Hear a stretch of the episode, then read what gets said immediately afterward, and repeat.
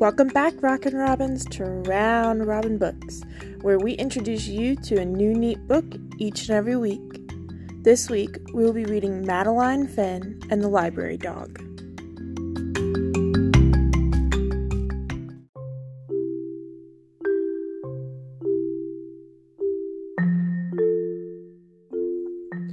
I do not like to read. Not books, not magazines, not even the menu on the ice cream truck. And I especially do not like to read out loud.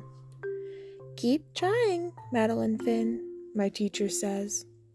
But sometimes I can't figure out the words.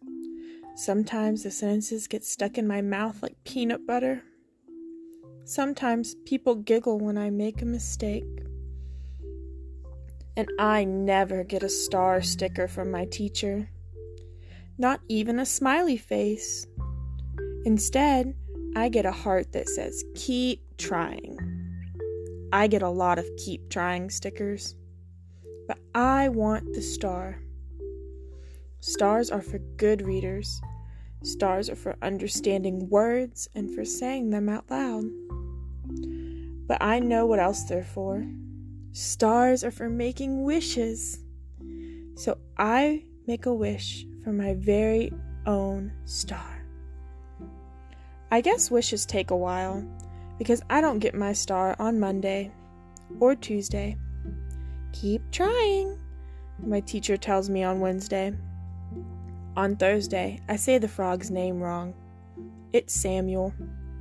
I try to get away with Sam, but it doesn't work. Friday is no better. On Saturday, Mom takes me to the library. Hello, Madeline Finn, Miss Dimple says. She's our librarian. I don't like to read, I remind her, in case she forgot.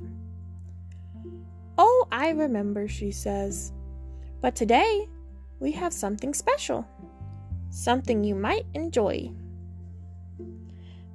Madeline Finn, would you like to read to a dog? Miss Dimple leads me over to a big white dog. This is Bonnie. Why don't you pick out a book to read to her? She's a great listener. Bonnie is beautiful, like a big, snowy polar bear. Would you like to try? Mom says. Yes, please, I say but not very loud. At first, I'm nervous. I get the letters mixed up. The words don't sound right. And then I look at Bonnie, and she looks right into my eyes. She doesn't giggle. I feel better. I try again. Halfway through, I get stuck on another word. Bonnie doesn't mind. She puts her big paws in my lap and lets me pet her until I figure it out. After that, Bonnie and I read together every Saturday. It's fun to read when you're not afraid of making mistakes. Bonnie teaches me that it's okay to go slow and to keep trying, just like the sticker says. I still don't have a star, but I can be patient like Bonnie. Soon it's almost time to read in class again. But when I go to the library, Bonnie's not there. Neither is Miss Dimple. Would you like to wait for another dog? The other librarian asks. No, thank you, I say as politely as I can. Don't worry, Mom tells me later. Bonnie was just busy today. What about school? I ask. You'll do fine, she says. Just pretend you're reading to Bonnie.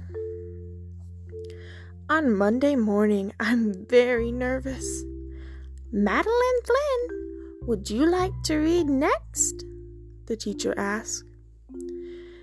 Yes, please, I say, but still not very loud. The first sentence goes pretty well. Then I mess up on a word, and then another. I hear someone giggle. But then I think about Bonnie. I take a deep breath and pretend she's right next to me. Next thing I know, I'm at the bottom of the page. I look at my teacher and she has a big smile on her face. I did it! I got my star!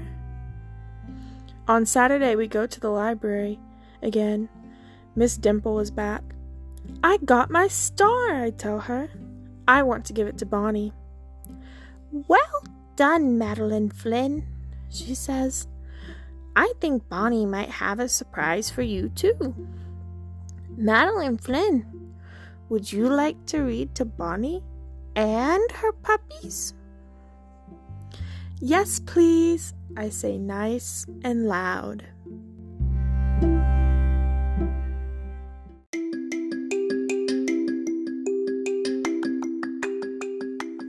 Remember, reading can be hard, but just like Madeline Finn, you need to keep trying. If you're scared to read or make mistakes, try reading to your own pets at home, just like Madeline read to Bonnie. See you all next week.